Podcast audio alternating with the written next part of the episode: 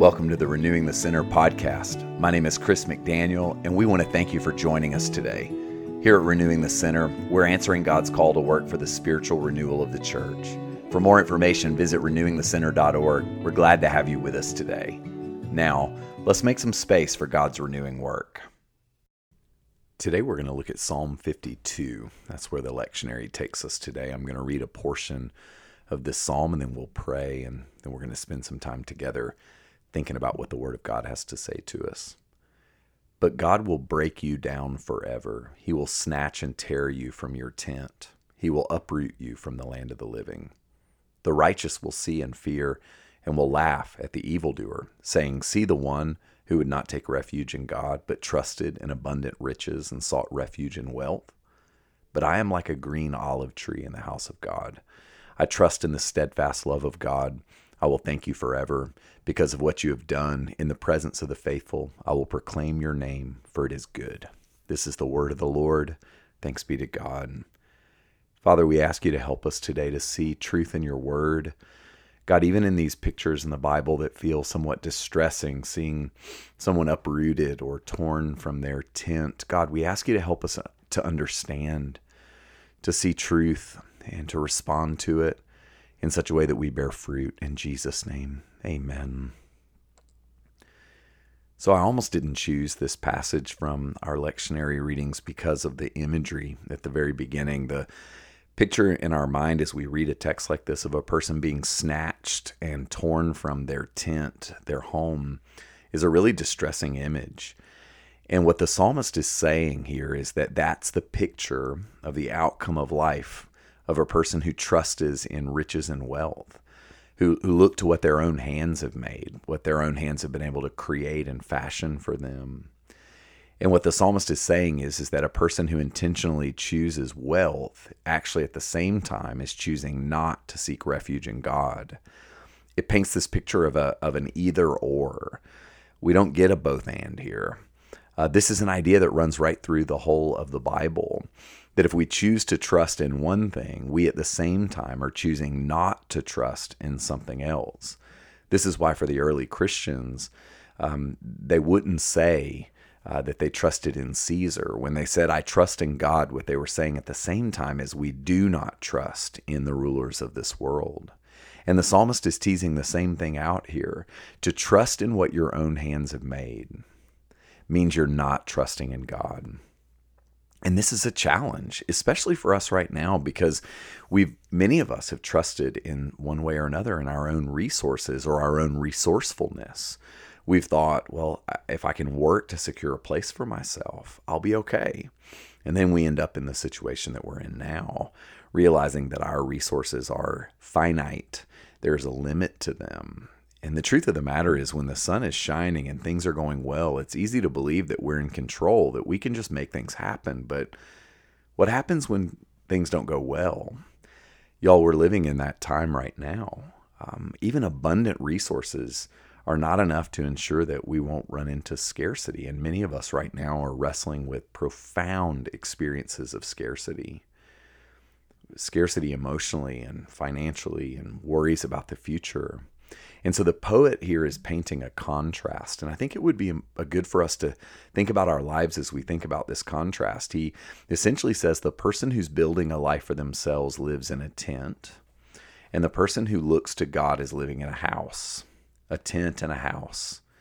One is temporary, one's flimsy, one doesn't hold up well, and the other does. The other's permanent, it's rooted, it's sheltered, it's insulated. And so the person who trusts in themselves is abiding in a tent. And the poet says here that when you trust in yourself, you're living in a flimsy space, and that it's easy for you to be snatched from that space, to lose the security that you've been fighting for. But the poet says, by way of contrast, that the person who trusts in God abides in the house of God. And when you abide in a house, you're not easily snatched. The poet actually goes further and says, not only am I not snatched when I trust in God, but I'm rooted like a green olive tree. And throughout the Bible, when you look at a green olive tree, the picture there is of an of a tree that grows for a long time. I mean, gosh, the groves in the Mount of Olives are, are many of them ancient, thousands of year old trees. A green olive tree is a vigorous, um, virile tree, a tree that is full of life. And when we trust in God, we're living in a more permanent space, a tent, a house. One is temporary, one is permanent. Ephesians three tells us that the Holy Spirit roots and grounds us in love. And I love that picture, that idea of being rooted and grounded coming from the Holy Spirit. And what happens here is this picture of being a, a tree growing in the house of God, I think, is also an echo of what it looks like to be rooted in the work of the Holy Spirit. So what are some indicators that we are living in God's house? I'm going to give you a couple that I think the poet gives us some clues here as to what a life living in a rooted place looks like. Number one, he says that when we're living in a rooted place in the house of God, we have an increasing disposition toward trust. Trust, he says, in the steadfast love of God. So I would encourage you to look at your life right now and ask the question, are you a person who's able to trust? And when you think about the word trust biblically, that word actually means to place the weight of your life upon. So we know we trust a chair when we sit down on it and give all of our weight to it.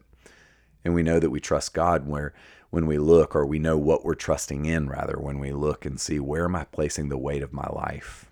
Is the weight of your life in your job, in your health, in your youth, in your image, your reputation?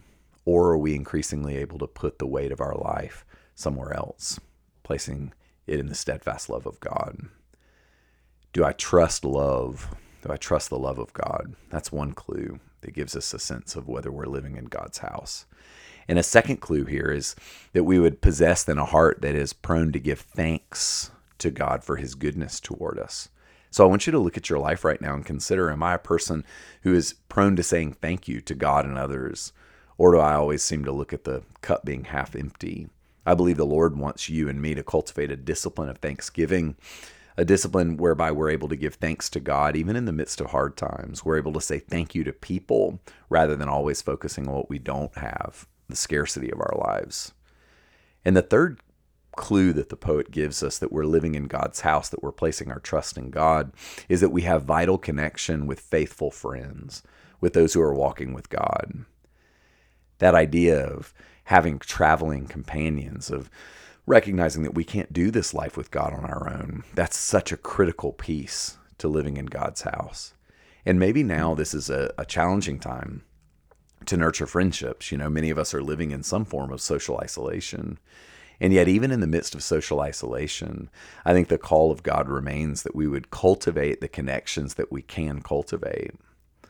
At the very least, that we would pick up our phones, that we would uh, chat with people in socially distanced ways, but at the most, that we would find people with whom we can engage in a kind of social pod or social cohort. My wife and I, during the season of pandemic, uh, we've chosen a very few select people with whom we've said, we're going to experience intimate life with you. We're going to hug. We're going to be together.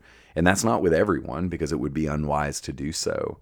But y'all, we have to remember in times like this that we were made for relationship, and that your faith and mine, that our faith was made to be enhanced through vital connection with other people who are also sharing the same convictions that we're sharing, who want the same sorts of things. You can't do this on your own. Neither can I. I think the Lord's calling us to actually look at what it looks like to be uh, more like a green tree growing in a house than someone living in a tent. So maybe today's an opportunity for you to look at your life. Father, I ask that you would give us grace today to look at our lives. Uh, God, to begin to ask questions about whether or not we're trusting in our own resources or placing the weight of our lives in you. And so, Lord, as we are able, we open up our hands and our hearts and we say, God, teach us to place the weight of our lives in your corner so that we would live in houses, not tents, so that we would be secure, not vulnerable. God, we ask you to have mercy on us, watch over us, and care for us. In Jesus' name, amen. If you would like to continue meditating on what you heard today, take some time to recall an idea or an image that encouraged or challenged you in this episode. When things stand out to us in God's Word, or in our lives, or in what we're reading, or in devotional talks, it often means that God is offering us his help and his guidance. When you have your idea or image in mind, carry it with you as a prayer, coming back to it in the spaces throughout your day. How does it speak to you and where you are right now? What does it say about God and what He wants for you? Speak to Him about these things. Listen for His still small voice, and respond to Him as simply and as honestly as you can. Thanks for listening. We look forward to having you back here again with us next time at Renewing the Center.